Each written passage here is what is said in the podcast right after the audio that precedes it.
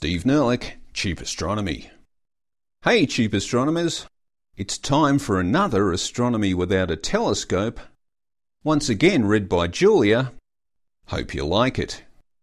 Hi, this is Julia, helping out Steve Nerlich while he's off doing his PhD. And here's another Astronomy Without a Telescope Alien Mining.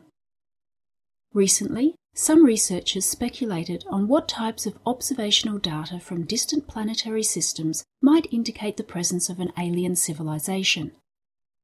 They determined that signs of asteroid mining would be worth looking for, although they concluded that such activity would be difficult to distinguish from natural phenomena.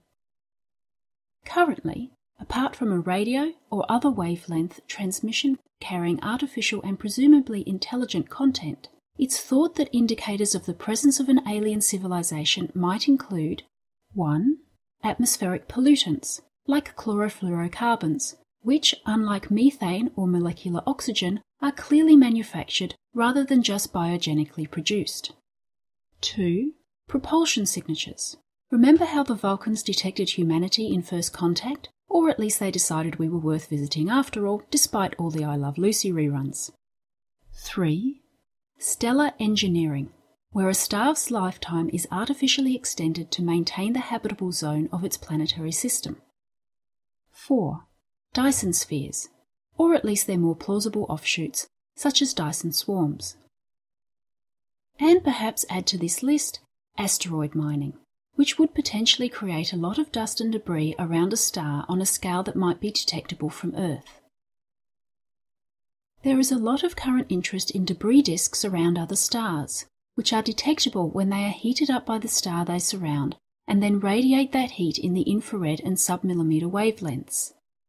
For mainstream science, debris disk observations may offer another way to detect exoplanets, which might produce clumping patterns in the dust through gravitational resonance.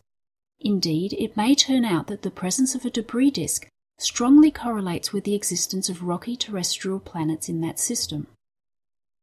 But now going off the mainstream, presuming that we can eventually build up a representative database of debris disk characteristics, including their density, granularity, and chemistry derived from photometric and spectroscopic analysis, it might become possible to identify anomalous debris disks that could indicate alien mining activities.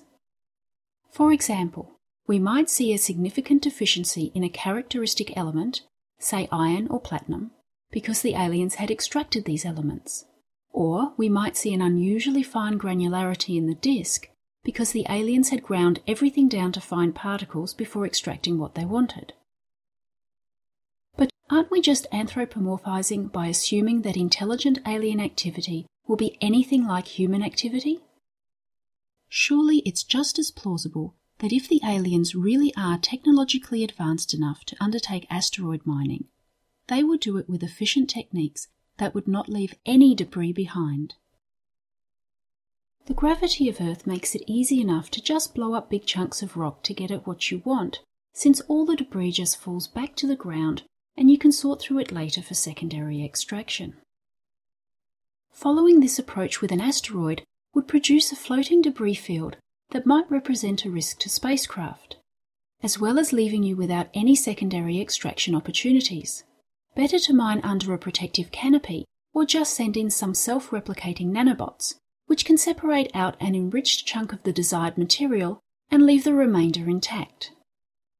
If you're going to play the alien card, you might as well go all in. And that was the article. Thanks, Julia. Commentators generally agreed that the authors of this paper might not have fully thought through just how asteroid mining would be done. And a mining process that created vast clouds of debris probably isn't something we should expect of any genuinely intelligent aliens. We also got on to talking about the idea of boring out the centre of a rocky asteroid and turning it into a spacecraft. That way, you get a ready made radiation shield without having to launch anything from your home planet. And perhaps you could extract hydrogen and oxygen fuel from the asteroid substance to make rocket fuel. And if all that's possible, perhaps you could start rock hopping, using one hollowed out asteroid to fly to the outskirts of the next star system and then grab one of its asteroids, and then continue your journey with a new spacecraft and a new fuel supply. Cool.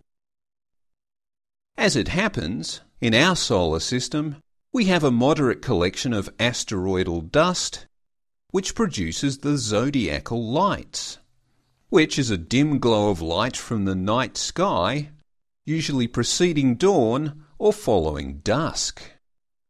The lights generally appear as a faint glowing triangle pointing directly along the ecliptic, the path of the sun in the daytime sky.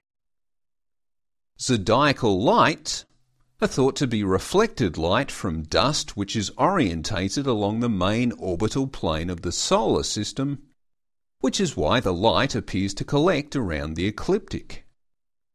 But it's very, very faint so you really need dark skies without any light pollution, and even if just the moon is up, forget it. Because zodiacal light from the sun is scattered off the dust in the midplane of the solar system, on most places on Earth, unless you're near the equator, you will only see the light in the eastern or western sky. But if you are near the equator, you can see it as a band of light stretching across the whole sky. And you might like to know that when a glow of light is seen from an area of the sky directly opposite the sun's position, say at the midpoint of the ecliptic at midnight, that glow of light is called the Gegenschein.